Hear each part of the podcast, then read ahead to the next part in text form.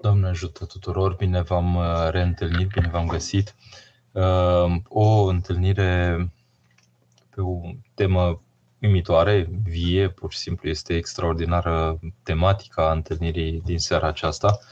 Uh, sigur, în pregătire pentru ceea ce trăim în viața bisericii, vedeți aici noțiuni fiu risipitor, tată iubitor sau între risipire și regăsire le putem combina chiar. Da? Uh, există și noțiunea de fiu iubitor în lumea aceasta, există și noțiunea de tată risipitor, uh, între risipire și regăsire, între ele, peste ele, dincolo de ele, cine suntem, ce facem în lumea aceasta. Uh, e, e o temă extraordinară. Îmi place pilda aceasta evanghelică pur și simplu pentru că este incredibil, este atât de cuprinzătoare și are vocația pur și simplu să suscite în noi o poziționare care, în care nu suntem la dăpost. De fapt, asta este toată ideea. Nu suntem la dăpost cu nimic. Adică ne privește pe toți lucrul acesta. Uh, nu e nimeni la dăpost în sensul că nu prea existăm așa neresipitori. Calitatea de fiu o avem cu toții. Suntem, dacă suntem în această lume, e clar că suntem fiu sau fică, desigur, a cuiva. Nu am venit absolut la întâmplare aici Uh, provenim din părinți, aveam o relație cu părinții sau am avut cel puțin o relație cu părinții uh, și în același timp uh, devenim la rândul nostru părinți și transmitem într-o solidaritate peste generații ce putem noi mai bine din viața noastră și viața noastră, sumul vieții noastre, spunem așa, sumul de împlinire, vine prin Hristos. E o constatare, nu e o, o axiomă, Ehm, pentru că este prin cercare, ca să spunem așa, adică prin, experien- prin ex- experiența concretă pe care o putem avea fiecare dintre noi. Acum, ehm, tema aceasta face referire foarte limpede la o Evanghelie de la Luca, capitolul 15, ehm, și de obicei, eu mi-am imprimat textul pur și simplu pentru că aș profita pur și simplu de întâlnirea noastră să vă ofer așa o, o parcurgere, să spunem, acestei pilde Uh, dându-ne timpul necesar pentru aspecte care pur și simplu poate nu ne sară în ochi așa la modul imediat. În primul rând este un context aici, pentru că spune așa la capitolul 15, așa începea, se apropiau de el toți vame și păcătoși ca să-l asculte. Wow! Deja vame și păcătoși în general sunt oameni preocupați cu un mod de viață care nu neapărat este atent la o autoritate, la cineva care ar putea să le influențeze viața în bine. Sunt oameni care știu foarte bine ei ce au de făcut și nu mai vor să mai asculte de alții. Și cu toate acestea, când venea Mântuitorul în mijlocul oamenilor, vedeți, vame și păcătoși veneau să-l asculte. Uh, mai erau și alții, farisei și cărturari. Aceștia cârteau, spune Evanghelia, spunând, acesta primește la sine pe păcătoși și mănâncă cu ei. Adică erau categoria aia de oameni bine, oameni care uh, știau foarte clar că uh, lume aparte, să spunem, față de cei care își neîngrijau viața. Dar Mântuitorul era în mijlocul tuturor cu toți, de fapt. Adică el nu avea vreo problemă a se întâlni cu orice om, pentru că orice om are nevoie de Hristos. Da? Adică împlinirea oricărui om este Uh, întâlnirea cu Hristos. Deci, el nu putea să vină numai pentru unii. Deși spune, am fost, nu a fost trimis decât oile, de către oile cele pierdute acasă lui Israel. Dar, în realitate, vedem prin pogorârea Duhului Sfânt că uh, misiunea Mântuitorului se va adresa tuturor, mergând învățați toate neamurile, botezându-le în numele Tatălui și Fiului Sfântului Duh, învățându-le toate câte v-am poruncit voi și atât voi fi cu voi în toate zilele până la sfârșitul veacurilor. Deci, vedeți, prezența continuă în toate zilele, uh, adresarea către toți oamenii și către toți oameni nu vorbim de mulțime așa nenumărate, dar uh, amorfe, fără chipuri, ci vorbim pur și simplu de uh, fiecare om în parte care în clipa când se întâlnește cu Hristos ca un fel de uh, Zaheu așa care era în pom și care îl vede Hristos și îl cheamă să intre în casa lui, de fapt, asta ne privește pe noi pe toți. Da? Deci oameni și păcătoși, farisei și cărturai, fiecare dintre ei era un om precis care ar fi trebuit să întâlnească cumva cu Hristos așa pe bune, față către față, fața sufletului către fața sufletului. Însă farișeii și cărturarii, uh, se notează asta în Evanghelie, că cârteau, zicând, acesta primește la sine pe păcătoși și mănâncă cu ei. Și atunci el le răspunde, Mântuitorul le răspunde, răspunde umanității întregi. De ce am venit el, Mântuitorul, să se adreseze tuturor oamenilor? Și spune care om dintre voi, și le dă exemple concrete din viața curentă, care om dintre voi, având 100 de oi și pierzându-i ele una, nu lasă pe cel, cele 99 în pustie, în pustie poate să semnifice și la adăpost, adică le pune undeva să fie toate grupate, să fie așa într-un loc sigur și se duce după oaia cea pierdută, până ce o găsește. Adică o caută ca să o găsească. Adică ă, oaia aceea face parte din turma întreagă. Nu se dispensează de oaia așa pur și simplu că spune, bun, n-a venit să o descurca ea. Nu, încearcă să o salveze, încearcă să o prinde. Și găsind-o, o pune pe umerii săi Asta este minunat. Uh, adică, vedeți, uh, figura aceasta a Mântuitorului cu oaia pe umeri, asta traversează istoria creștinismului, pentru că fiecare dintre noi suntem oaia cea pierdută, da? Și Mântuitorul, de ce pune oaia pe umeri? Oaia este ascult, e ascultătoare, e cu minte. Când ai pus-o pe umeri, nu se zbate acum, nu dă din copituțe așa și încearcă să scape. Deci oaia aceasta este pur și simplu uh, încape pe umerii Mântuitorului pentru că, vedeți, e ca un jug în jurul gâtului Mântuitorului. Deci fiecare om este ca un jug până la urmă pentru Mântuitorul. Îl pune la jug pe Mântuitorul în realitate pentru a purta pe fiecare dintre noi. Da? Și uh, el o face lucrul acesta cu orice om, oricare ar fi omul acela care face apel la el, pentru că așa e prevăzut ca fiecare om în parte să aibă nevoie de Mântuitor. Bun, bucurându-se, o pune pe umeri bucurându-se. Deci nu îi cere oi să se întoarcă singură, ci o ia ca pe una care este pierdută și o poartă el cu pașii lui. De aia, pilda aceea foarte frumoasă, uh, filozofică, așa și poetică și uh, o pildă așa de literatură cu pașii aceia care erau pe nisip și la un moment dat dispar pașii, se vedeau două perechi de pași și îl întreabă pe Dumnezeu, dar unde, de ce nu mai mai însoți, de ce nu mai uh, de ce nu, nu mai erai lângă mine și spune, păi atunci eu te purtam pe tine. Da? Adică de aia se vedea o singură urmă de pași unde se văzuseră până atunci două urme de pași. Eu te purtam pe tine. Deci nu că am dispărut din viața ta, ci eu te purtam pe tine. Da? Deci, uh, oaia care se pune uh, pe umeri, Sosinta cheamă, uh, acasă cheamă prietenii și vecinii zicându-le bucurați-vă cu mine că am găsit oaia cea pierdută. Deci atenție, este un raport. Gândiți-vă că în lumea lor, acolo de păstori, de, de pescari și așa mai departe, raportul cu animalele pe de o parte, sigur, se îngrijau de aceste animale, dar pe de altă parte, gândiți-vă că Mântuitorul extinde, practic, grija aceasta pentru cele, să spunem așa, trecătoare, uh, prinzând în imaginea aceasta grija lui Dumnezeu cel netrecător pentru cei trecători care prin grija aceasta devin netrecători și ei. Da? Zic vouă că așa și în cer va fi mai multă bucurie pentru un păcătos care spocăiește decât pentru 99 de drepți care nu au nevoie de pocăință. Adică oile alea care erau puse la adăpost erau deoparte, da? ori Mântuitorul se duce în întâmpinarea celor care sunt în nevoie. Sau care femeie având 10 dracme, dacă pierde o dracmă, nu aprinde lumina și nu mătură casa și nu caută cu grijă pe ce o găsește. Vedeți? Același, același lucru, aceeași atenție și pentru o părticică din averea, ca să spunem așa, uh, pe care o are cineva. Zic vouă, așa se va face, așa se face, bucurie îngerului lui Dumnezeu pentru un păcătos care se pocăiește. Adică, vedeți, poporul lui Dumnezeu nu este numai în această lume. Poporul lui Dumnezeu, întâi de toate, este dincolo de această lume. Sunt Sfinții Îngeri și Sfinții Îngeri sunt un acasă, practic, un popor al lui Dumnezeu acasă pentru noi, uh, pentru care are semnificație faptul că un om, un neimportant din această lume, să spunem așa, între ghilimele neimportant pentru ochii oamenilor în general, uh, își găsește calea și prin Hristos devine și el oaie purtată pe umerii lui către adăpostul vieții veșnice. Da? Și acum urmează de bea pilda aceea cu doi fii. Vedeți? Adică să înțelegem un pic contextul. Noi, în calitatea noastră de creștini ortodoxi, căutăm Uh, în scriptură căutăm înțelegerea contextuală, adică vedem un pic la ce se referea Mântuitorul, să înțelegem un pic de ce a dat pilda aceasta, pentru că pilda aceasta răspunde la o stare de lucruri.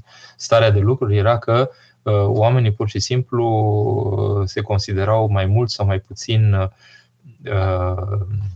uh, să spunem așa, uh, atinși de chemarea lui Dumnezeu Dumnezeu ieșit în căutarea omului și nu atât omul ieșit în căutarea lui Dumnezeu. Deci istoria abundă de gesturile acestea lui Dumnezeu de a ieși în căutarea omului uh, pierdut, da? adică um, îndepărtat, ca să spunem așa, de la orientarea corectă care îi dă viață și uh, dă acest exemplu că e în firescul lui, firescul lui Hristos să facă lucrul acesta pentru că uh, de fapt Dumnezeu, asta înseamnă iubirea lui Dumnezeu. Nimeni nu este de aruncat la gunoi, la gunoi istorie, să spunem așa. Uh, cam ca în filmul acela Lilo și Stitch, pe care îl mai uh, amintesc eu din când în când, deși e vechi, de acum un film de animație, Uh, episodul întâi cel puțin, în care defineau familia, spuneau așa că familia este aceea în care nimeni nu rămâne în urmă. Adică toți sunt, uh, sunt în față, ca să spunem așa, sunt în atenția uh, principală. Da? Cam așa e și viața bisericii și viața în Dumnezeu, fiecare cel mai neînsemnat, care ar părea neînsemnat în ochii oamenilor, uh, spune Mântuitorul că este foarte important și dă și un criteriu al importanței lui, că îngerul lui vede fața lui Dumnezeu în cerul. Deci, vedeți, este ceva inalterabil, e ceva nefalsificabil. Oricum am învârtit despre ce fapte a făcut omul acela, până la urmă, noblețea lui vine din faptul că Dumnezeu însuși l-a investit pe omul acesta cu o noblețe de care poate nici el nu e conștient, adică sau cel mai probabil că nu e conștient, adică are un înger și îngerul acela participă la sfatul de taină, să spunem, a celor înalte în împărăția lui Dumnezeu. Și la asta îl cheamă și pe om. Acum am ajuns la pildă, după această introducere un pic mai lungă. Un om avea doi fii. A zis cel mai tânăr dintre ei tatălui său, tată, dăm partea ce mi se cuvine din avere și el le-a împărțit avere. Uh, deja intrăm într-un teritoriu foarte interesant. E pilda asta este fascinantă. Întâi de toate, nu zice cel mai bătrân, nu zice unul care este pe moarte. De obicei, uh, când uh, cineva moare, da, lasă în testament. Da? Uh, ce lasă în testament? Lasă celor care trăiesc în continuare, lasă averea lui, de care nu mai are nevoie pentru că trece dincolo și nu mai are trebuințe uh, din această lume. Da? Deci, în general, împărțirea unei averi se face printr-un testament, printr-un niște dispoziții uh, și legale, dacă vreți, de la cel care moare la cei care sunt în viață. Aici lucrurile sunt cam pe dos. În primul rând, cel mai tânăr, nici măcar nu e cel mai în vârstă, se duce la tatăl și spune, dă-mi partea mea, ce mi se cuvine din avere. Deci are mult tupeu, ca să spunem așa, pentru că, în fond, în clipa când ești copil la casa tatălui tău și tatăl tău e cel care muncește și care crește această avere și care înmulțește, poți să presupui că nu a venit încă timpul unui astfel de transfer. Adică este prematur un astfel de transfer pentru că de unde și până unde tu să pretinzi ceva ce este uh, în realitate averea tatălui tău. Și el le-a părțit averea. Adică el a răspuns acestei dorințe a fiului, deși este prematură, și le-a împărțit averea. Și nu după multe zile, adunând toate, deci a mai rămas în comuniune cu tatăl o vreme, da? după care la un moment dat adună toate, adică ia tot ceea ce a primit din partea tatălui, așa, fiul cel mai tânăr s-a dus într-o țară depărtată, adică undeva unde e semnul vizibil, dacă vreți, al rupturii de comuniune cu Tatăl, adică al îndepărtării, adică locul unde beneficiază de, hai să spunem, autonomie. Nu mai este ceea ce am putea să numim o categorie foarte frumoasă, teonomie, adică dependența aceasta de Dumnezeu, sau pateronomie, dacă putem să spunem așa, dependență de tată, da? ci pur și simplu se duce într-o țară îndepărtată și începe să-și trăiască propria sa autonomie. Și acolo și-a risipit averea trăind în desfrânări. Sunt două cuvinte puternice aici. Risipit, da? deci în sensul că felul în care folosești averea respectivă presupune că nu primești nimic în schimb comparabil cu ceea ce cheltuiești, da? Și, în plus, în felul acesta, în desfrânări, desfrânări ce înseamnă înfrânare, desfrânare. Desfrânare e când nu ai frână. Da? Adică faci lucruri care nu au stabilă și prin abuzul practic care se produce asupra ta și asupra resurselor tale, ă, sigur că ajungi la capătul resurselor. Și după ce a cheltuit totul, da? deci nu s-a oprit până la capăt, zero. Da? Ă, s-a făcut foamete mare în țara aceea, iar el a început să ducă lipsă. Deci, nu e numai el așa. Țara aceea e o țară, până la urmă, undeva unde tot, tot omul, să spunem așa, sau tot locuitorul suferea în țara respectivă. Și a început să ducă lipsă, adică nu avea nici minimul. Asta vrea să spună aici Scriptura. Nici minimul nu mai putea fi asigurat. Minimul acela care să-l țină în viață. Da? Și ducându-se, s-a lipit el de unul din locuitorii acelei țări. Deci, ca să poată să răzbată într-o țară străină, cum nu e la el acasă, Da? El a ales o țară îndepărtată.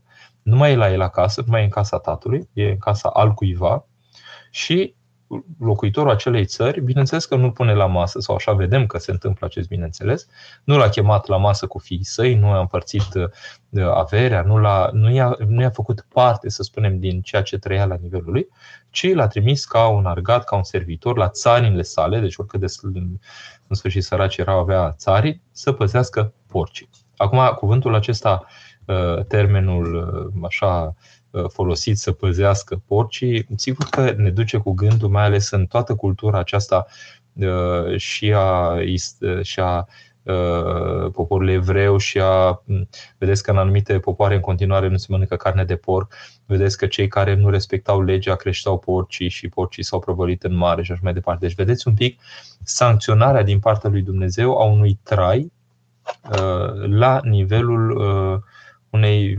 făptuiri ieftine, să spunem așa, adică interesul acesta pur și simplu pentru lucrurile bazice, cele mai uh, de bază, dar pe care le absolutizezi. Vă amintiți de Petre Țuțea, de exemplu, când uh, mi se pare că luase și bătaie în închisoare și uh, în sfârșit, la un moment dat, un gardian din acesta îi pune întrebarea așa cu tupeu, dar ce tu l-ai... Uite, eu nu l-am văzut niciodată pe Dumnezeu și uh, el îi răspunde, vă dați seama cu ce, cu ce curaj, că acolo totul era să juca în termen de viață și de moarte.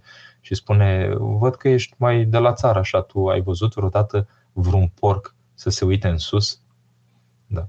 Deci, uh, gândiți-vă că în clipa când uh, se dă pilda aceasta, este clar că porcii acestea reprezintă un trai, în primul rând, fără frână, Uh, și doi, um, cu o orientare în jos, nu în sus, către împărăția lui Dumnezeu.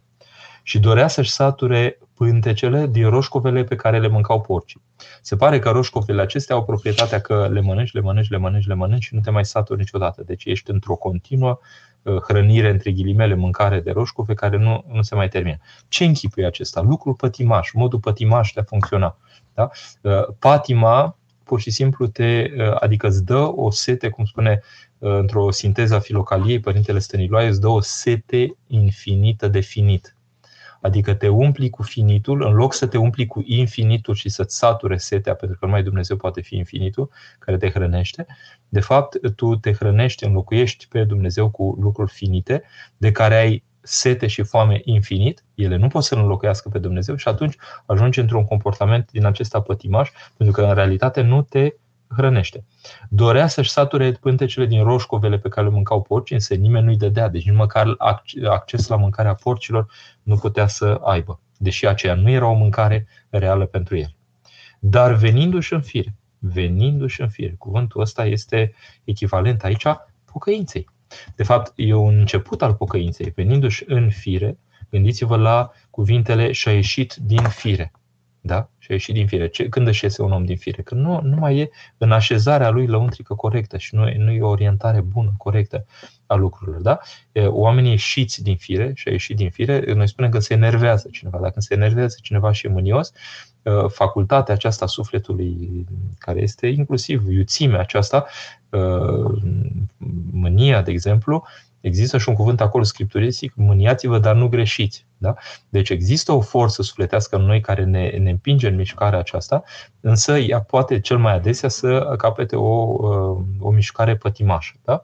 Deci, închid această, această paranteză, venindu-și în sine înseamnă că pur și simplu a început să estimeze că situația aceasta poartă un sens și că înseamnă o responsabilitate pe, pentru el de înțelegere. Cam cum era Sfânta Maria Egiptanca când și-a dat seama la un moment dat că nu mulțimea din jur o oprea să intre la uh, uh, spre Sfânta Cruce, ci pur și simplu era o lucrare lui Dumnezeu. Ea când vrea să intre, nu putea, era o forță care oprea. Erau de fapt păcatele ei, își dă seama la un moment dat. Și când își dă seama de lucrul acesta, atunci se pune pe treabă. Adică, care este treaba? Pocăința. Că uh, sunt monaci care spun, dau această mărturie surzătoare și ce veți, ce puteți să ne spuneți? Ce ați făcut o viață întreagă? M-am pocăit. Păi cum și va trebui o viață întreagă să vă pocăiți? Da, iar unii spun chiar în fața morții, de exemplu în pateric, ai câte o pildă, câte un părinte, că nu știu dacă nu cumva Ava Pimen sau nu știu care, care a spus credeți-mă fraților că n-am început încă pocăința. Deci sunt oameni care au lucrat o viață întreagă pocăința și uh, trăiesc cu sentimentul și cu uh, conștiința că nu a început încă pocăința cea adevărată. Da? Uh, deci dacă se poate întreba un ce face o viață întreagă, este că s-a pocăit. Părintele Împrocul îmi spunea că, de exemplu, nu poate să devină cineva cleric dacă nu vrea să ducă o viață de pocăință. Deci, vedeți, este o condiție necesară să te așezi în lucrarea lui Dumnezeu, pentru că pocăința, de fapt, dacă te uiți la Sfântul Sofronie Zaharov, el spune de îndată ce omul se pocăiește, a și început contemplarea lui Dumnezeu.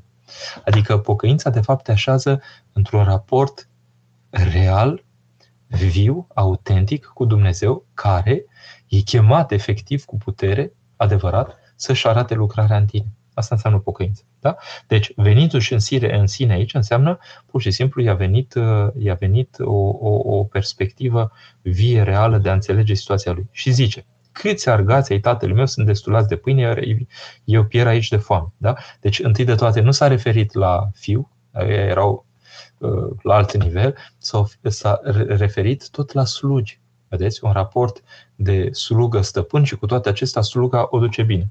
Sculându-mă, vă voi duce la tatăl meu și îi voi spune, da, mă mai primește sau nu mai primește? De ce să nu mă primească? Păi că numai dacă mi-am luat averea de acolo, da? Ce înseamnă averea de acolo? Înseamnă că, practic, am zis, uite, eu cam vreau să termin cu tine. Practic, e, e, un, e un semn că l-am, l-am scos din viața mea. Nu? E, e absolut redutabil. Să spui, dăm partea mea, eu plec, mă descurc și singur fără tine. A tăiat, practic, legătura cu sursa. Pentru că toată averea aia, cum putea să conteze în clipa când sursa era tatăl? Că el era cel care a făcut averea respectivă. Da? Deci nu fiul. Dacă fiul, fiul la casa tatălui, cum se vede și la fiul mai mare, contribuie la acea avere. Da? Pentru că sunt într-o lucrare împreună. Dar când te decuplezi de tatăl, E exact ce ne spune Mântuitorul, eu sunt vița, voi mlădițele. Dacă s-a decuplat mlădița, mai curge seva prin ea, moare, chiar dacă înainte era în plină putere, prin apartenența la viță. Dar asta e experiența pe care o face fiul acesta risipitor. El credea că a devenit el însuși sursă. Nu.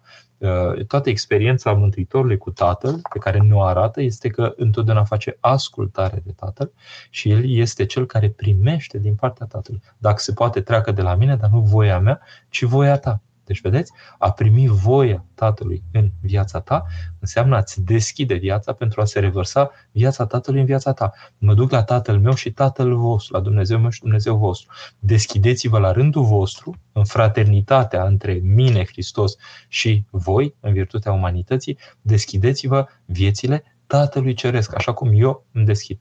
Uh, întru El am binevoit. Da? Tatăl spune, ascultați și faceți cum face El. Înțelegeți? Asta este Evanghelia, pur și simplu. Dar se cuprinde Evanghelia, toată Evanghelia se cuprinde în pilda de aici. Sculându-mă, mă voi duce la tatăl meu și voi spune, tata, am greșit la cer și înaintea ta. Vedeți? Prima greșeală pe care o facem este cea pe verticală față de Dumnezeu, pentru că am ieșit din ordinea noastră firească de făptură. Nu suntem, nu suntem cum trebuie. Am, am rănit ceva din modul nostru de funcționare. Nu mai sunt vrednic să mă numesc fiul tău. Da? Deci am căzut din calitatea de fiu. Din cauza asta se tot interesează de argați, de slugi și așa mai departe. Fă-mă ca pe unul din argații tăi, adică ia-mă mai de jos. Sunt dispus să pornesc mai de jos. Cum se numește aceasta? Smerenie. Da? Începe să fie smerit, adică începe să spună, uh, deși sunt neam cu neamul tău, m-am, am, descalificat, am căzut din calitatea aceasta. Și sculându-se a venit la tatăl său. Și încă departe fiind el. Da? Încă departe fiind el, vedeți, vechea vechea, privegherea, nepsis. Cine veghează cel mai tare? Tatăl. Tatăl. Da? Tatăl veghează și simte la distanță Și încă de departe, fiind el a văzut tatăl său și s-a făcut milă. Deci tatăl vine în întâmpinarea fiului. Asta este ceva extraordinar. Alergând, a căzut pe grumajul lui și l-a sărutat. Da?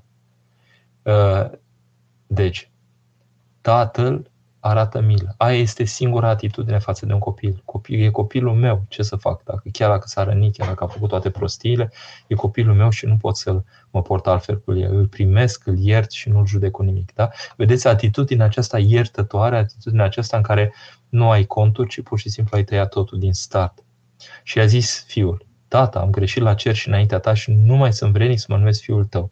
Și a zis tatăl către slugile sale. Răspunsul tatălui. Aduceți de grabă haina lui cea din tâi, adică puneți-l în demnitatea cea din tâi. Îmbrăcați și dați inel în mâna lui. Cine poartă inel? Niciun ca sluga. Da, inelul este cel care e semnul de comuniune. La cununie este, este uh, unirea între bărbați și femeie prin semnul acesta al inelului. Uh, și ați văzut că la cununie se citesc exemple din Vechiul Testament în care acest inel a arătat comuniunea în ultimă instanță între Dumnezeu și oameni, până la urmă. Asta se exprimă sau între oameni și oameni într Dumnezeu. Ce a unit Dumnezeu, omul să nu despartă. Deci, vedeți, inelul e semnul comuniunii prin excelență. Încălțăminte în picioarele lui, da, pentru că când ești sărac, te, ai pierdut și încălțămintea, te, te rănești, ești descurț. Aduceți vițelul cel îngrășat și îl înjunghiați și mâncând să ne veselim. Adică, uh, e o sărbătoare acum. Deci, chiar dacă asta făcea parte din avere, nu mai conta, uh, pur și simplu de bucuria, de bucuria momentului, uh, se uh, face masa cea mai de cinste care se putea face. Căci acest fiu al meu mort era și înviat, vedeți, dă acum reperul. De ce era așa? Mort era și înviat, pierdut era și s-a aflat. Vă amintiți de oaia cea pierdută? Oaia era destinată morții, o găsește lupul în pădure, dacă nu o găsești la timp. Da? Deci moartea o așteaptă. Și au început să se veselească. Fiul cel mare era la țarină. Când a venit și a, s-a apropiat de casă, a auzit cântece și jocuri și chemând la sine pe una dintre slugi, a întrebat ce înseamnă aceasta. Iar ei a răspuns, fratele tău a venit și tatăl tău a înjunghiat vițelul cel îngrășat pentru că l-a primit, pentru că l-a primit sănătos. Adică că l-a găsit bine, ca să spunem așa. Bine. Slăbit, uh, chinuit, dar bun, bine. Și el s-a mâniat și nu vrea să intre. Deci, vedeți, mentalitatea de fiu, o mentalitate păguboasă de fiu, a zis, i-a răsplătit Uh, prostia pe care a făcut-o înainte, de fapt, e o lipsă de discernământ din partea tatălui. I-a răsplătit acolo unde nu era de răsplătit nimic. Da? Pur și simplu i-a uh, dat ceea ce nu se cuvenea și se mânie, în sensul că nu suportă lucrul acesta. Dar tatălui ieșind îl ruga. Iar un părinte care este îndelung răbdător, cu înțelegerea deformată și partizană și lipsită de experiență a fiecărui copil în parte. Vedeți, fiecare are de învățat ceva. Iar însă el răspunzând a zis tatălui său, iată atâția ani îți slujesc, de atâția ani îți slujesc. De fapt, slujindu-i tatălui, ca să spunem așa, dacă putem numi slujire, tatăl ce făcea, nu-i slujea și mai abitir, ca să spunem așa, îi slujea și mai tare el copiilor, da? că el e în poziția cea mai slujitoare până la urmă că conduce cel care slujește mai mult tuturor, nu? Așa spune Mântuitor. Și niciodată n-am călcat porunca ta, adică nu e ceva ce pot să-mi reproșezi. Și niciodată nu mi-ai dat un iet ca să mă veselesc cu prietenii mei. Și atunci tatăl îi explică pur și simplu. Uh, bun, că s-a mâncat averea cu desfrânatele și a înjunghiat vițelul cel graș, grășat și tatăl său îi spune, fiule, tu totdeauna ești cu mine și toate ale mele sunt ale tale. Adică ai acces la totul. Da? Trebuie însă să ne veselim, să ne bucurăm că fratele tău era mort și a înviat, pierdut era și s-a aflat. Da? Mort era și a înviat, pierdut era și s-a aflat. Adică trecerea de la moarte la viață necesită o astfel de bucurie și astea sunt Paștile. Deci când vorbim de fiul risipitor, pentru că am pus titlul din nou aici și încheiem, uh, când vorbim de un fiu risipitor și de un tată iubitor, trebuie să înțelegem că uh, ne privește pe toți uh, această risipire, pentru că în fond, în relație cu, în raport cu ceea ce așteaptă Dumnezeu de la oameni, cu adevăratele instrucțiuni de folosire ale umanului în noi, suntem cu toții risipitori într-o măsură mai mare sau mai mică. Tatăl iubitor, prin excelență, este Dumnezeu.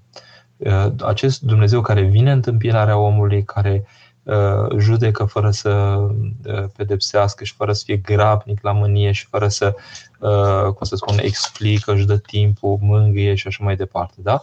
Și între risipire și regăsire, aici sunt niște coordonate ale vieții noastre, în sensul că pe noi toți ne paște risipirea și uh, se oprește risipirea în viața noastră în clipa când uh,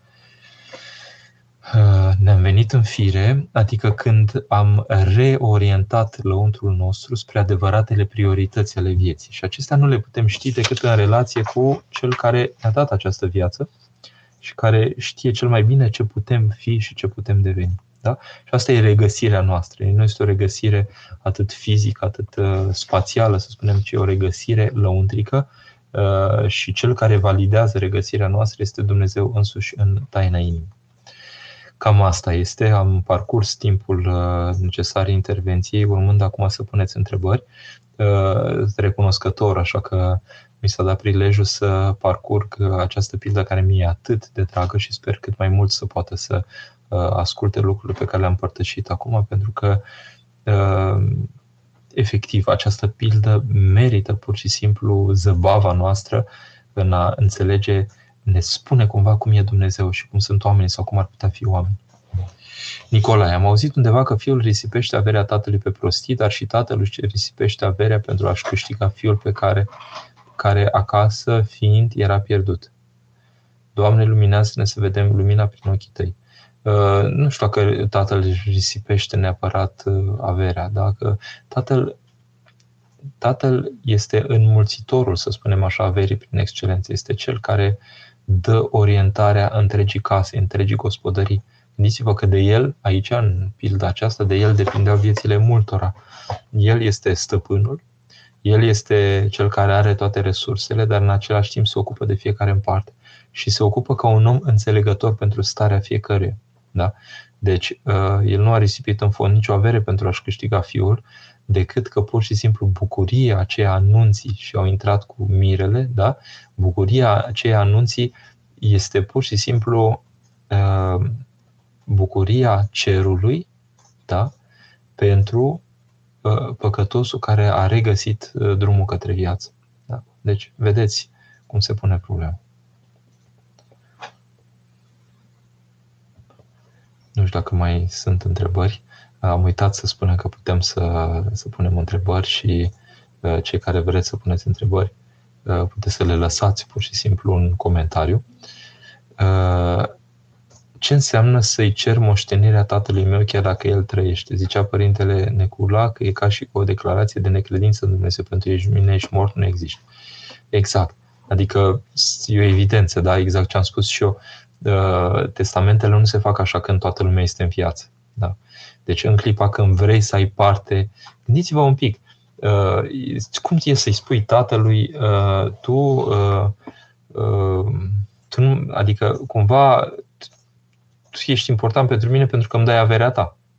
Și eu mă descurc și fără tine. Adică taie comuniunea cu Tatăl, spune de acum pot să trăiesc și fără tine, dar cu averea ta, care mi se cuvine mie. Și cuvântul mi se cuvine, vă dați seama, este un cuvânt teribil, care nu mai apare în partea a doua a pildei, pentru că acolo nu mai e nimic din ce mi se cuvine, că nu mai mi se cuvine nimic. Am terminat așteptările omenești, acum este numai credința și numai mila lui Dumnezeu. Da? Deci, uh, nu cu o declarație, nu atât o declarație de necredință, o declarație de moarte a tatălui cumva în ochii tăi, în, în inima ta. Vă dați seama cum a luat tatăl acest cuvânt. Adică fiul s-a îndepărtat și depărtându-se a murit, dar fiul a ajuns la realitatea aceasta pentru că a declarat întâi de toate moartea tatălui în propria inimă. Da. Mihai, bună seara. În pilda fiului unde este mama și pe cine reprezintă fiul risipitor din parabola fiului risipitor. Bine, acum tatăl e și ca mamă, așa cumva, că el este, el este cel care exprimă paternitatea și maternitatea și prezența aceasta de părinte, de fapt. Fiul risipitor uh, suntem noi toți. Da? Adică oricine dintre noi care funcționează într-un stil în care ignoră pur și simplu ceea ce a pus Dumnezeu ca dar în el și în loc să conlucreze împreună cu Dumnezeu și să-și dezvolte zestrea pe care o are în lucrare cu Dumnezeu împreună, ci zice, mă descurc de unul singur, n-am nevoie de tine pe branșa aceasta, pe capitolul ăsta de viață, pe preocuparea asta, pe diverse lucruri care îi privesc existența, automat acolo a declarat cumva moartea lui Dumnezeu în inima lui pe problema respectivă. Și cu cât omul face așa mai mult din viața lui, sunt unii care sunt foarte uh, mândri așa de ceea ce au făcut, spune, uite părinte, vedeți, toate lucrurile astea cu mâinile mele le-am făcut, eu le-am făcut, numai eu le-am făcut pe asta. Stai, stai, stai, stai. Bun, mâinile tale, dar cine ți le-a dat? De unde vii? Și mai e ceva. E într-adevăr, poți să le faci numai cu mâinile tale, dar dacă le făceai și cu mâinile lui Dumnezeu împreună cu mâinile tale, ar fi fost ceva extraordinar uh, să vezi cum rodea conlucrarea tu, Dumnezeu, în viața ta și că toate purcau, purtau și marca lui Dumnezeu împreună cu marca ta. Da? Deci fiul risipitor suntem noi toți, pentru că pilda asta nu ne pune la adăpost cu nimic. Putem să fim foarte ușor fiul risipitor. Și am avut stări de fiu risipitor, până la urmă, în viață și mult mai pronunțate, adică poate depărtări sau poate neașezări ale noastre într-o căutare, să spunem, de Dumnezeu. Dar suntem și fiul celălalt. Că mi se întâmplă pur și simplu când e unul mai, de exemplu, apare gelozia. Spune că apare gelozia între preoți, da? Unul are uh, prezență foarte tare pe internet și altul nu. Și apare gelozia. Păi de ce e ăsta atât de vizibil și de ce el face chestia asta și de ce așa. Dar poate să apară gelozia și în sens opus, că cu tare alt, are alte daruri, de exemplu. Și să te gândești bine, dar el de ce are și eu nu am. Dar vedeți, darurile acestea în Dumnezeu este o împreună lucrare cu Dumnezeu care El face să crească aceste daruri. Adică acolo așa era, așa spunea că cel care are, care e drag să facă milostenie, să facă milostenie, cel care uh, în sfârșit, diversele activități și harisme, până la urmă, ale, ale bisericii, să le facă fiecare să se ocupe de ceea ce i s-a încredințat lui să facă. Da? Deci, uh, în chipul acesta, noi suntem și un fiu și celălalt. Da? Uh, și tată, câteodată. Pentru că putem fi în poziția în care ne rănesc ai noștri casnici sau oameni apropiați sau prieteni în care ai investit pur și simplu și lor spune, da uite, putem să ne descurcăm și fără tine, dă-mi numai ce simt eu că trebuie să iau de la tine și punct. În rest, persoana ta nu mă interesează. Da? Și asta e teribil. Da. Corina. Considerați că există o oarecare similitudine între fiul risipitor și Adam din Rai. Uh, păi, uh, cam doi risipitori acolo, nu? Uh, Adam însă are o problemă teribilă, o problemă existențială, da? în sensul că neîntărit fiind de exercițiul în fața, cel puțin exercițiului vicleniei, care este de dincolo de el, dincolo de lumea aceasta, da? nefiind întărit în sensul acesta, nu știe să se ocrutească în fața șoaptelor celui viclean. Bine, Adam dă vina pe Eva, Eva pe cine să dea pe șarpe și șarpele nu dă vina pe nimeni că el își făcea munca lui de șarpe și de șarpe în context biblic, da? Uh, pentru că acolo este cel care este ispititorul, care se amestecă în uh, relația conjugală între Adam și Eva. Da? Și fiecare găsește vinovat pe altul. Dacă ar fi asumat, ar fi recunoscut, ar fi spus, da, eu sunt de vină, iartă-mă, nu e altcineva, numai eu, lucrurile se vedeau diferit. Deci Adam cu siguranță că a risipit zestrea aceasta minunată, adică umanitatea folosită corect, uh, descoperirea Dumnezeu prin pomii întregii creații, toată mișcarea aceasta pur și simplu de umplere ta cu Dumnezeu prin lucrarea pe care ți-a dat Dumnezeu să o faci. Sau cum am spune, noi exer- exersăm pur și simplu Uh, sarcinile noastre duhovnicești și în felul acesta primim Harul lui Dumnezeu care binevoiește în cel care împlinește aceste sarcini. Așa se întâmplă în viața monahului, în viața preotului, cum împlinești sarcinile duhovnicești, cum vine Harul și cum se lasă simțit Harul.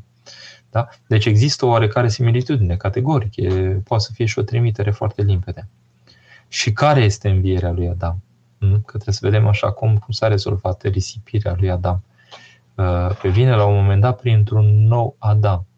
Și paradoxul este că noul Adam, care este Hristos, este modelul într umanitatea lui Adam cel vechi. Deci, deși primul Adam era înainte cronologic față de Adam 2, care este Hristos, uh, în lumea aceasta, adică ca venire într-o umanitate, de fapt Adam 2 este mai vechi decât Adam 1, pentru că uh, este Fiul lui Dumnezeu, care încă nu era Fiul omului, nu devenise om, dar avea Fiul lui Dumnezeu înțelegerea despre cine este om. Da? Este modelul dumnezeesc al omului. Uh, Clausia. Părinte, este vreo posibilitate de a vă contacta pentru un sfat pe mail sau WhatsApp? Sigur, toate posibilitățile. Uh, nu știu care să fie mai, mai simplă. uh, uh, mail, da? P Răzvan Ionescu arobaz gmail.com da? P de la preot Razvan R A Z V A N Ionescu I O N uh, E S uh, C U vine tot timpul în franceză, da? Uh, arond, da? Uh, gmail.com Așa.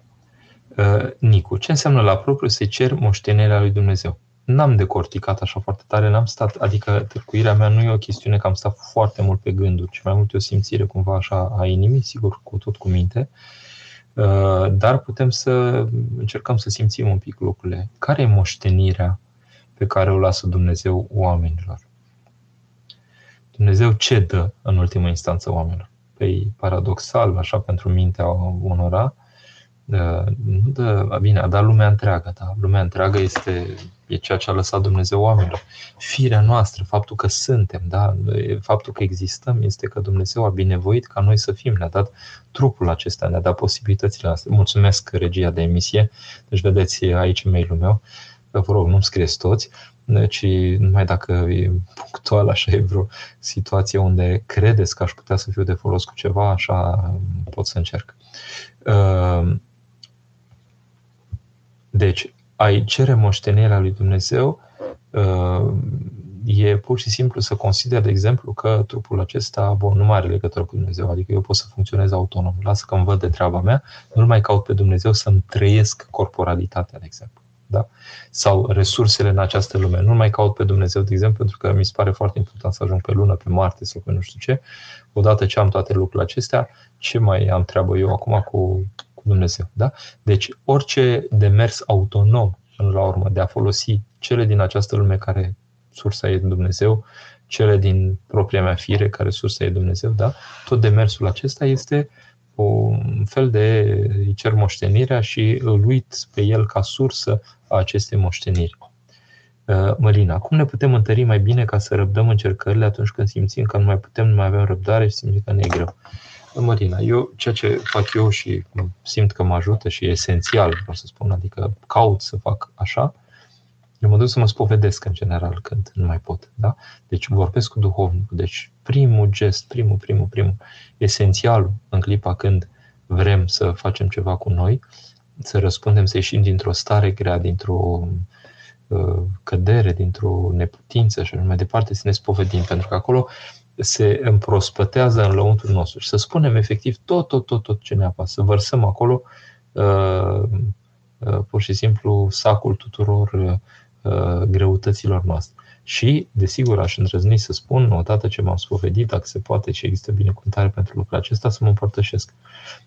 Eu, la modul curent, să spunem așa, împărtășindu-mă, mi se, pare, mi se schimbă starea inimii, deși câteodată am sentimentul că nu o să mai pot să fiu un om normal după anumite lucruri dure care vin în viața mea, care se invită așa, pentru că sunt o comunitate cu posibilități diferite de a ne răni în multe chipuri, da?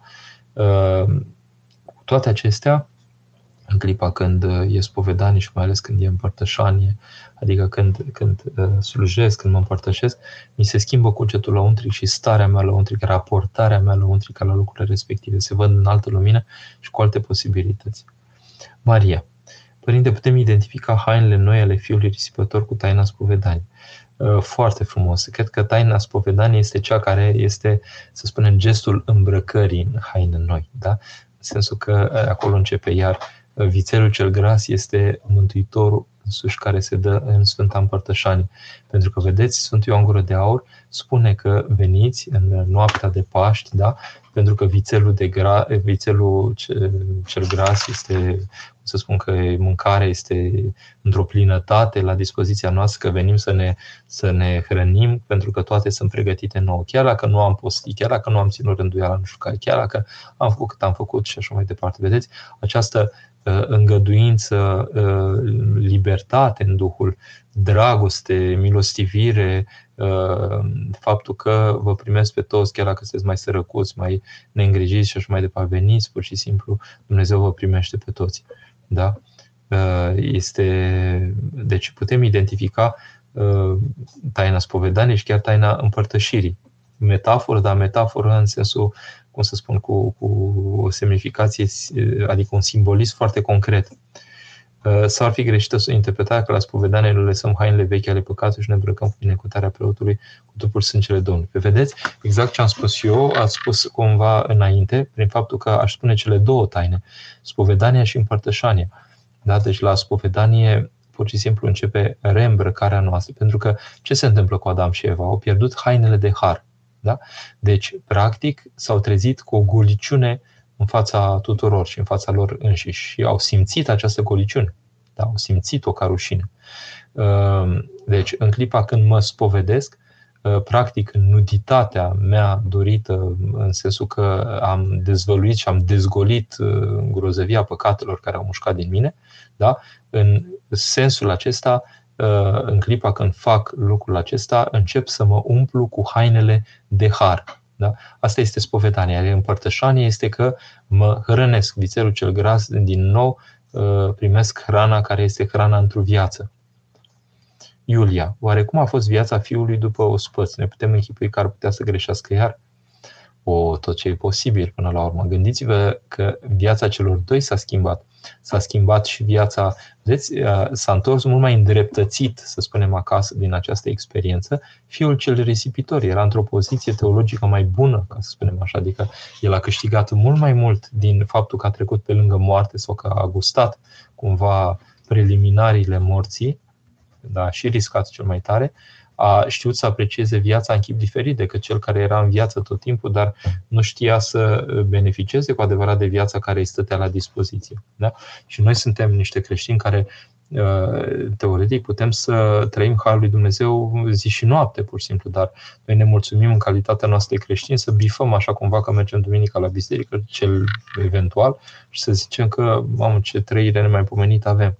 Da? Deci nu ajunge doar Uh, să execuți niște, uh, niște lucruri uh, și mai ales acum după pandemie, vă dați seama dacă ne stau oasele acasă și nu ne mișcăm, nu avem minimul, minimul de delicatețe să ne ducem la biserică, să umplem bisericile acum, pentru că în sfârșit putem să participăm la Sfânta Liturghie, ci tot la distanță stăm și am zis că am găsit noi o cale să meargă și așa, las că merge și așa, e tot ce poate fi mai prost pentru viața noastră, întâi de toate, pentru că noi suntem primii pierzători, nu te poți împărtăși de la distanță. S-a terminat. Împărtășirea este la fața locului și este prin pregătirea ta, prin spovedanie. Deci noi, lucrurile astea nu se pot televiza. Asta trebuie să le trăiești la fața lor. Cine nu poate, cine efectiv nu are alte posibilități, cum am fost și cu noi în pandemie, sigur că am făcut ce am putut, dar să nu absolutizăm și să nu permanentizăm niște lucruri care țineau de o economie a momentului pentru uh, intensitatea, să spunem, cu care uh, pândea prin, uh, primești de asta pandemică. Da? Uh, deci oricine poate să greșească iar, pentru că asta este condiția noastră, trebuie să fim într-o trezvi, într-o atenție de a primi tot timpul, de a fi în legătură cu Tatăl, de a fi în ascultare de Tatăl. Da? Cristian, putem identifica în fiul risipitor pe cei de alte credințe? Sigur, putem identifica uh, ușor în risipire toată tendința de lipsă de comuniune cu Dumnezeu. Deci o comuniune slăbită cu Dumnezeu sau o comuniune care se petrece în niște coordonate străine de ceea ce uh, Fiul lui Dumnezeu a adus în lume pentru ca real să trăim comuniunea cu El. Fără mine nu puteți face nimic. Da? Vă dați seama că e un mod de fi risipitor într-un chip sau altul.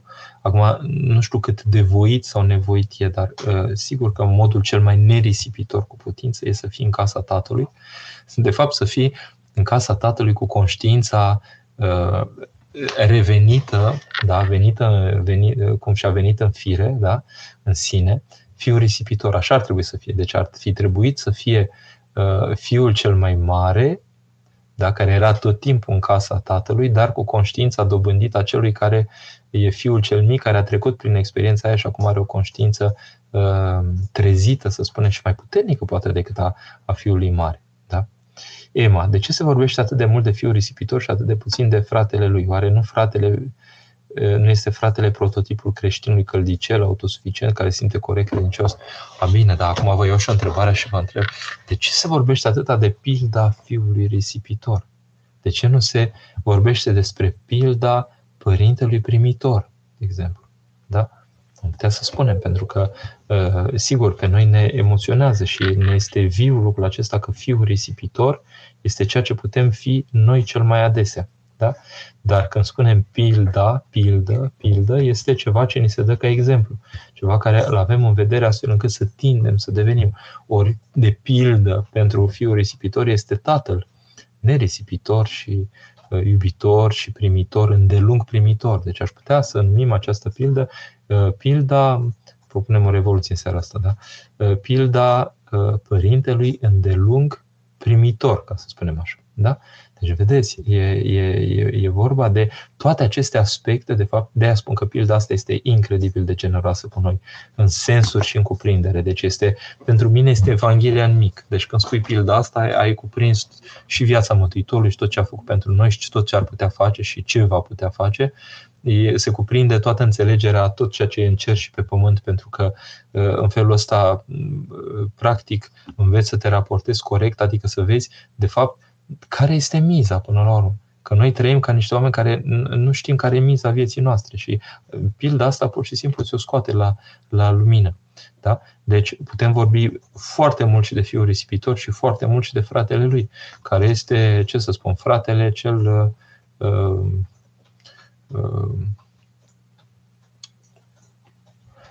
în ultima instanță cel puțin înțelegător până la urmă, da? Uh, sau uh, Uh, puțin iertător sau da, din înțelegere vine neiertarea respectivă. Este într-adevăr, da, da, vedeți, o fi creștin o căldicel, da, el avea mângâierea că era în casa tatălui și că participa împreună cu tatăl la averea respectivă și că nu i-a trecut prin cap să facă pe nebunul și să, să, să plece de lângă tatăl. Deci, în fond, până la urmă, are niște calități pe care celălalt nu le-a avut. Însă desfășurarea acțiunii face că cel care Uh, ziceai că s-a prăbușit și a, așa, e ca oaia cea pierdută care în clipa când a fost adusă în turmă e cea mai lipită de stăpân. Da?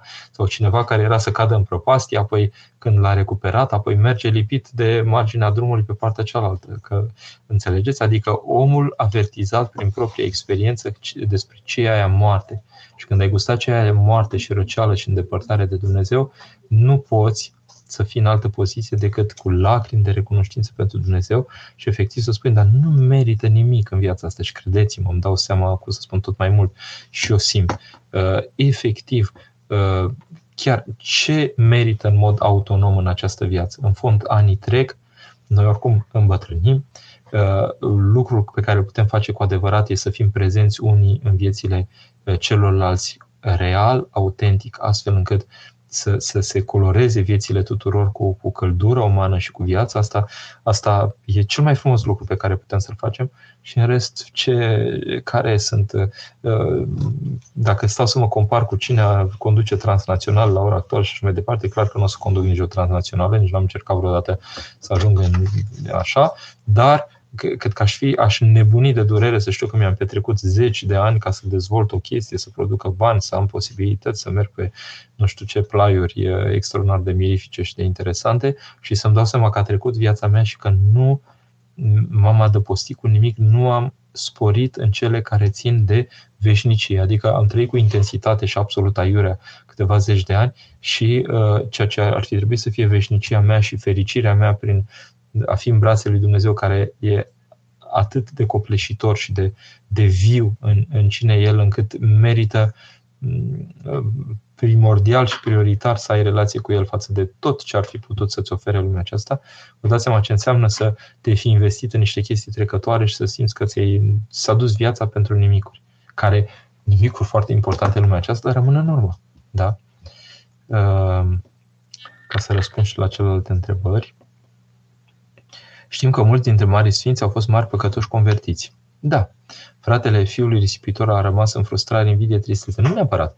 E mare păcat să mă identific clar cu fratele fiului risipitor. Nu, eu cred că pilda aceasta ne așează într-o, într-o nădejde, în sensul că în urma explicației tatălui, eu cred că și acolo se produce o schimbare, că doar era ascultător în toate, deci l-a ascultat și în asta. Da? Deci sensul acestei pilde este reorientarea și câștigarea experienței duhovnicești în sânul acestei familii, în care fiecare, după această experiență, e mai deplin cu tatăl. Pedro, uh, vă mulțumesc tare mult pentru binecuvântare familia pe care ați întâlnit-o în aeroportul din Roma în luna decembrie. Doamne ajută! Eu, să știți că cu bucurie mă mai întâlnesc cu unii, cu alții. Uh, e o taină a lui Dumnezeu, pur și simplu. Fiecare, vedeți, fiecare întâlnire în aceasta întâmplătoare uh, nu e chiar atât de întâmplătoare. Uh, să vedeți ce mi s-a întâmplat în parohie, cred că mă îngăduie să mai stau două, trei minute. În parohie, pur și simplu, în sfârșit aveam nevoie să strângem niște fonduri acum pentru o nevoie a parohiei și din greșeală am scris unui nume care după mi-am dat seama că nu era numele celui care era în parohie, cineva care pleca din parohia noastră. Dar persoana respectivă, din greșeala mea, a putut să ne ajute pe problema respectivă și el îmi răspunde o întâmplare neîntâmplătoare. Și vedeți, și eu cred că întâmplările sunt uh, foarte puțin întâmplătoare în ultima instanță. Uh, Liviu, fiul risipător, și-a venit în sine. În acest context, cum să te rogi când nu poți să te rogi? Lipsă de chef de pornire de concentrare. Vedeți, lipsa de chef de pornire de concentrare egal la bază lipsă de spovedanie, în sensul că trebuie să mergeți la spovedanie și să spuneți cât mai cuprinzător nu atât inginerește, și inginerește, adică tehnic, în sensul că să luați așa cu un amănunt, cu atenție lucrurile care, cu acrivia conștiinței, cum spunem, dar cu dorire sinceră de a vă pune viața în mâna lui Dumnezeu. Și vedeți, încetul cu încetul se schimbă starea lăuntrică și veți avea uh, veți avea o venire în, în, în sine, întâi de toate pornind de la spovedanie. Dacă poate nu de la prima spovedanie, după două, trei, patru mai amănunțite și mai, mai atente, așa cumva, uh, se produc lucruri uimitoare în noi. Și ajungem să putem să ne rugăm. Da? Adică e o sporire pe măsură ce omul insistă și într-o ascultare de duhovnic îi se deschid îi se deschid porțile inimii, pur și simplu, pentru Dumnezeu. Dumnezeu dă posibilități. Până la măsura că te așezi la rugăciune și te ia Domnul cu un entuziasm și te ține El, te ține El, pur și simplu. Adică simți că entuziasmul te poartă și n-ai mai vrea să te, să te oprești acolo. Înțelegeți? Se poate ajunge la asta. Denisa, cum putem să ajutăm pe fiul risipitor din viața noastră să-și schimbe viața? Spovedanie. Doar rugăciunea poate fi un ajutor să mai avem nevoie și de altele. Rugăciunea este în urma spovedanii, pentru că spovedanie este să e momentul a devenit în sine, în care spune, da, da, uite, pe, ca tâlharul pe cruce, uite, pe dreptate mi se întâmplă lucrurile astea pentru că am făcut prostiile astea. Doamne miluiește-mă, dar care sunt prostiile? Să le spun. Din momentul respectiv începe convertire. Da? Deci eu am o încredere enormă în spovedanie, e atât de, de tainică spovedanie, atât de uimitoare. Vedeți, în acatistul, în paraclisul Maicii Domnului, de exemplu, se spune acolo că Maica Domnului a înviat pe cineva deși a spovedit păcatul. Oare nu putea să facă un declic pe împărăția celor așa? Dumnezeu spune, uite, îi se iartă ei lui păcatele și nu știu ce. Nu, uitați, n-a putut pe lumea cealaltă. L-a adus în această lume, i s-a spovedit, s-a spovedit păcatul și după a plecat și a plecat cu sufletul uh, îndreptat. Deci vedeți ce înseamnă spovedanie. Deci asta ne stă la dispoziție. Ne putem schimba viețile prin spovedanie.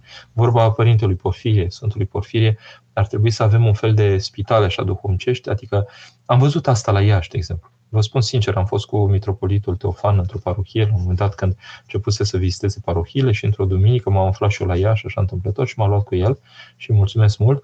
Am ajuns la o biserică care era deschisă, se pare, zi și noapte, cu un tabel acolo care scrie cine, când a intrat și nu știu ce. Uh, l-au primit ca de Paști, cu la lumina lumânărilor, o biserică foarte lungă, așa, într-un cartier, dar ceea ce mi s-a părut extraordinar era permanența asta. La orice oră puteai să mergi, să intri în biserică și în tabel, în registrul ăla scrie că cu tare a trecut pe la ora și așa. Dar uh, biserica era deschisă. Sfântul Porfirie a vrut să facă un fel de permanență în această duhovnicească în care să ofere posibilitatea de a spovedi omul zi și noapte când ai o problemă, să te poți duce să te spovedești și să fii primit. Deci, vedeți, uh, e, spovedania este efectiv, efectiv punctul în care omul își vine în fire. Adică ă, prin spovedanie ne venim cel mai bine în fire din tot. Cel puțin eu asta am experimentat în viața mea. E cea mai bună venire în fire. Da? Ă, și după aceea restul de curg. Pentru că rugăciunea se declanșează, am altă capacitate să mă rog în clipa când am trecut prin spovedanie. Și dacă mă mai și împărtășesc, încep să am voie să mă împărtășesc, dacă câteodată sunt un fiu risipitor în sensul că sunt oprit de la împărtășanie o vreme pentru că Uh, se poate întâmpla să am răni grave și oprirea nu este o pedeapsă, ci un medicament, pentru că trebuie să mă întăresc încetul cu încetul să mă apropii de foc, da? care este Sfânta Împărtășanie. Da? Asta gestionează duhovnici. Eu nu sunt pe metode din acestea de a îndepărta ani îndelungați pe om de la uh, de la împărtășanie. Adică dacă văd pocăința în viața omului și angajamentul și vrea, sunt cel care îl duce cât de repede se poate spre împărtășanie. Da? Am spus lucrurile acestea, e timpul s-a împlinit. Mulțumesc lui Dumnezeu pentru efectiv posibilitățile acestea de a ne întâlni cu această pildă. Recunosc că s-ar putea să fie favorita mea, deci o, mi-e atât de dragă, nu mai pot de, de bucurie, așa că ne-am întâlnit pe tema aceasta. Așa ca gând de final, Dumnezeu ne cere lucruri simple în realitate. Simplitatea aceasta, vorba lui Brâncur, simplitate e o complexitate rezolvată. Nu ne apar toate complicățenile în cap, dar hai să le simplificăm. Ce contează? Contează să fiu bine în inima mea. Cum se poate produce lucrul acesta? Mă duc și mă spovedesc. Da?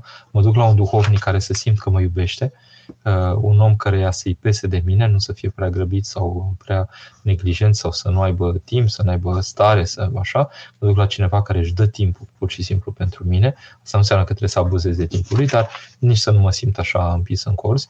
Uh, cineva care să aibă și pricepere, adică să aibă uh, preocupări pur și simplu duhovnicești, să, să, să vrea pur și simplu să, să, să, să facă cu bucurie ceea ce face ca misiune, să simt harului, așa, mă spovedesc, mă spovedesc o dată de două, trei ori, de trei ori și imposibil, imposibil, imposibil să nu ies din starea sau să încep să abandonez tot mai mult starea de fiu risipitor pentru Uh, starea de fiu risipitor care este în curs de a se întoarce acasă și deja simte brațele calde ale părintelui, cum îl mângâie și cum îl îmbracă cu veșmintele același, cum îi pune inelul în mână și cum îi taie vițelul cel gras. Da? Adică pe măsură ce mă pocăiesc, resimt și starea de înviere a omului care e în comunie cu Dumnezeu.